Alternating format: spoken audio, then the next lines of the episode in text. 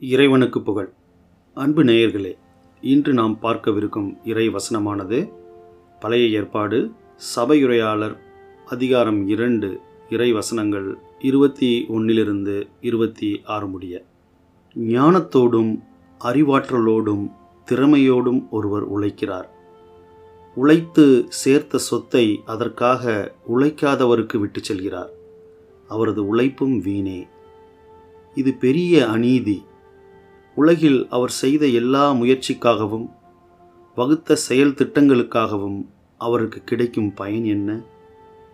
வாழ்நாளெல்லாம் அவருக்கு துன்பம் வேலையில் தொந்தரவு. இரவிலும் அவரது மனத்திற்கு அமைதி இல்லை எல்லாம் வீணே. உண்பதையும் குடிப்பதையும் தம் உழைப்பால் வரும் இன்பத்தை துய்ப்பதையும் விட நலமானது மனிதருக்கு வேறொன்றும் இல்லை இந்த வாய்ப்பும் கடவுள் தந்ததே எனக் கண்டேன். அவரின்றி ஒருவருக்கு எப்படி உணவு கிடைக்கும்? அவரால் எப்படி இன்பம் தூய்க்க இயலும்? கடவுள் தம் விருப்பத்திற்கேற்ப நடப்பவருக்கு ஞானத்தையும் அறிவாற்றலையும் மகிழ்ச்சியையும் அளிக்கிறார். பாவம் செய்கிறவருக்கோ செல்வத்தை சேர்த்து வைக்கும் வேலையை கொடுக்கிறார். ஆனால் அச்செல்வம் தம் விருப்பத்திற்கேற்ப நடப்பவருக்கு விட்டு செல்வதற்கே. இதுவும் வீணே. காற்றை பிடிக்க முயல்வதற்கு ஒப்பாகும். இந்த சபையுரையாளர் என்பவர் ஒரு அரசர். இவர் எல்லாவற்றையும் அனுபவித்து ஆராய்ந்து எல்லாமே வீண் என அடிக்கடி குறிப்பிடுகிறார். அனைத்துமே காற்றை பிடிப்பதற்கு ஒப்பாகும் எனவும் அவர் கூறுகின்றார்.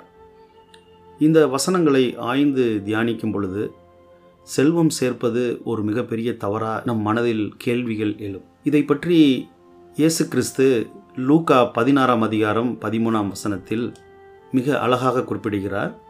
எந்த வீட்டு வேலையாலும் இரு தலைவர்களுக்கு பணிவிடை செய்ய முடியாது.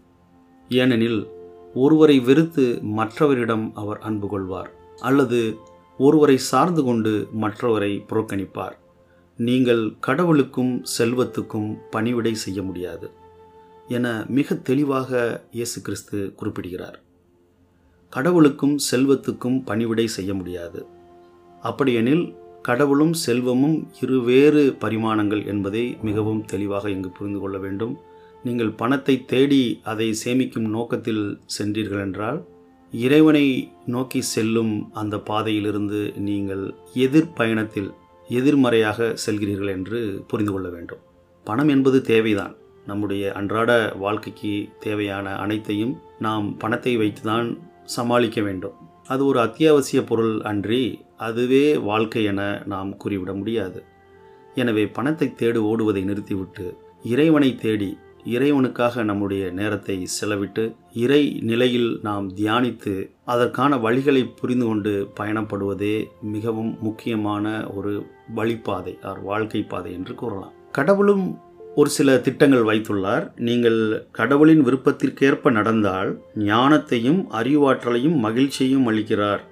ஆனால் அவருடைய விருப்பத்திற்கு ஏற்று அல்லாமல் பாவ செயல்களை செய்கிறவர்களுக்கு செல்வத்தை சேர்த்து வைக்கும் வேலையை கொடுக்கிறார். இதை ஒரு வேலையாகவே சொல்கிறார்.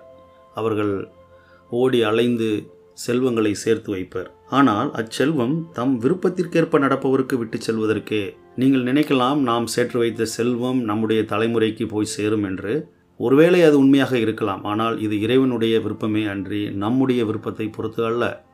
இங்கே மிக தெளிவாக அச்செல்வம் இறைவனுடைய விருப்பத்திற்கேற்ப நடப்பவருக்கே மறுபடியும் போய் சேரும் என்று மிக தெளிவாக குறிப்பிடுகிறார். இதை மிக ஆழ்ந்து நீங்கள் தியானிக்க வேண்டும். பணத்தை சேர்த்து வைத்து நீங்கள் இறை வழியிலிருந்து மாறி செல்வதை தவிர்த்து இறைவனுடைய வழியில் சேர அதற்கான முயற்சிகளை மேற்கொண்டு நிலை வாழ்வு அதாவது மறுவாழ்வு எனும் அந்த வீடு பெயரை அடைய எல்லா முயற்சிகளையும் எடுக்க இறைவன் உங்களுக்கு அருள் புரிவாராக. நன்றி.